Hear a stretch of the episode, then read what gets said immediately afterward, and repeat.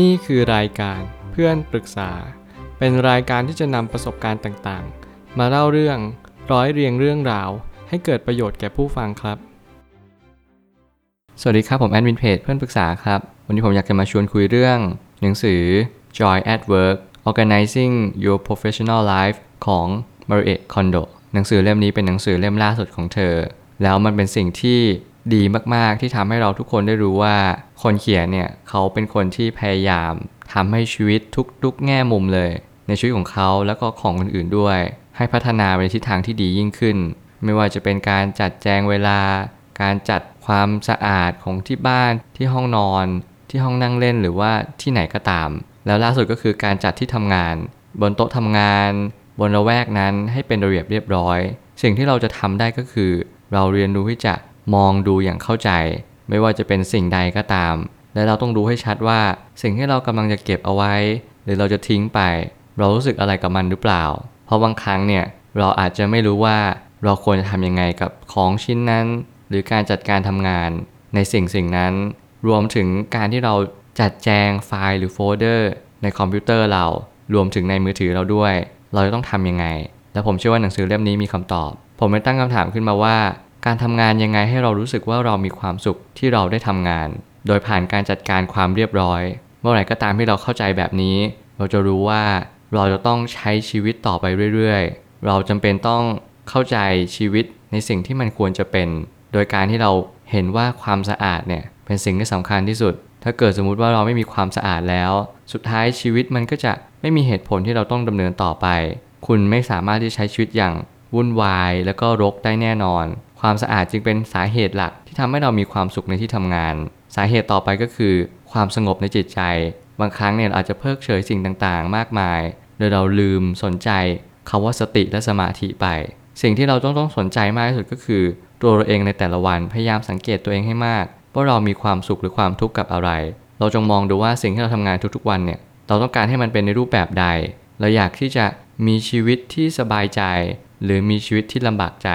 เราต้องใช้ชีวิตเป็นอย่างตรงนั้นด้วยไม่อย่างนั้นชีวิตเราก็จะไม่เกิด Joy at Work แน่นอนจัดการด้วยการทิ้งในสิ่งที่ควรทิ้งและเก็บเฉพาะในสิ่งที่ควรเก็บเหมือน How to ทิ้งอย่างไรไม่ให้เหลือเธอผมอาจจะพูดถึงชื่อหนังเรื่องหนึ่งซึ่งผมรู้สึกว่าผมก็ชอบมันมากๆหนังเรื่องนี้มันสะท้อนหลายอย่างมันทำให้ผมมีความรู้สึกว่าในการที่เราจะทำยังไง How to ทิ้งสิ่งต่างๆที่มันไม่จำเป็นออกไปแล้วเราก็นำสิ่งต่างๆที่เราจำเป็นเก็บเอาไว้แล้วเราต้องรู้ให้ชัดว่านี่คือสิ่งที่จำเป็นจริงๆคำว่าจำเป็นไม่ใช่จำเป็นเพราะว่าเราอยากที่จะได้มันแต่มันต้องมีเพื่อให้ชีวิตเราดีขึ้นสิ่งที่เราจะต้องเลือกให้มันดีขึ้นจริงๆเนี่ยเราต้องรู้ชัดว่าสิ่งเหล่านี้ดีอย่างไรถ้าเกิดสมมติเราไม่รู้ความหมายมันก็จะเป็นคำตอบที่ก่ำกวมมันก็หมายความว่าสิ่งนั้นก็จะไม่คู่ควรในการเก็บรักษาเอาไว้พอมันไม่เกิดประโยชน์ในการที่เราใช้งานมันอีกต่อไป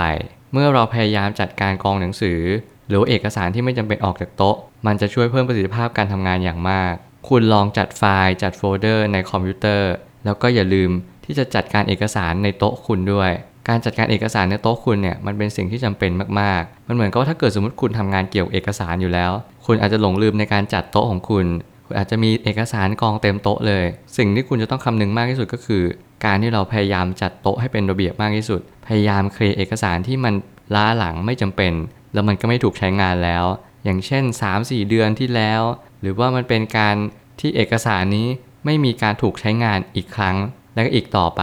มันไม่จำเป็นต้องอยู่ตรงนี้แล้วมันควรจะอยู่ในถังขยะเราก็จึงต้องโยนเอกสารเหล่านี้ลงในถังขยะอย่างโดยด่วนไม่อย่างนั้นมันก็จะรกแล้วมันก็จะเกิดความวุ่นวายสับสนขึ้นมาได้แม้กระทั่งหน้าจอมือถือและหน้าจอคอมพิวเตอร์ที่เราทำงานการจัดการทิ้งไฟล์หรือโฟลเดอร์ที่ไม่จำเป็นออกไปก็สำคัญมากอย่างที่ผมได้เน้นย้ำไปว่าคุณลองดูจอมือถือของคุณว่าคุณจัดการมันอย่างดีเยี่ยมแล้วหรือยังอย่างมือถือของผมเนี่ยผมก็จะพยายามจัดให้มันอยู่ในรูปแบบของหมวดหมู่ที่ชัดเจน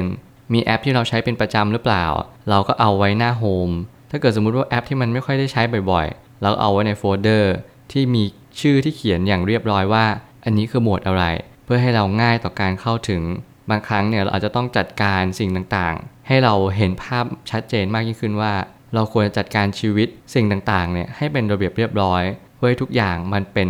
คันลองของชีวิตที่ดีเราจะเห็นได้ว่า หลายๆคนเนี่ยก็จะมีชีวิตที่วุ่นวายสิ่งที่วุ่นวายก็คือเขามีทุกอย่างที่วุ่นวายถ้าเราพูดในแง่มุมนี้เราก็ต้องลองดูที่สิ่งต่างๆรอบตัวเราห้องนอนเรารถที่เราขับไปทำงานทุกวันหรือแม้กระทั่งมือถือเรา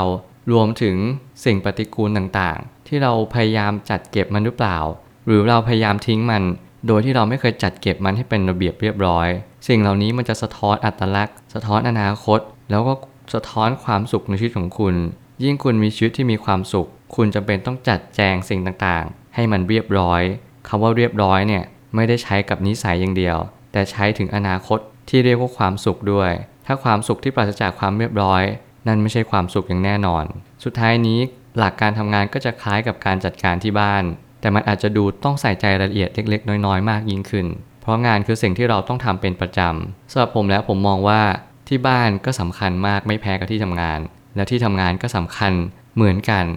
เช่นเดียวกันดีกว่ามันทำให้ผมมีความรู้สึกว่าเราต้องทำยังไงก็ตามให้การอยู่ในที่ทำงานของเราเนี่ยมีความสุขมีความเพลิดเพลินไปกับมันด้วยไม่ใช่เราไปที่ทำงานทุกครั้งแล้วหดหู่ซึมเศร้าเรามีปัญหากับเพื่อนที่ทำงานอยู่แล้วมีปัญหาหัวหน้า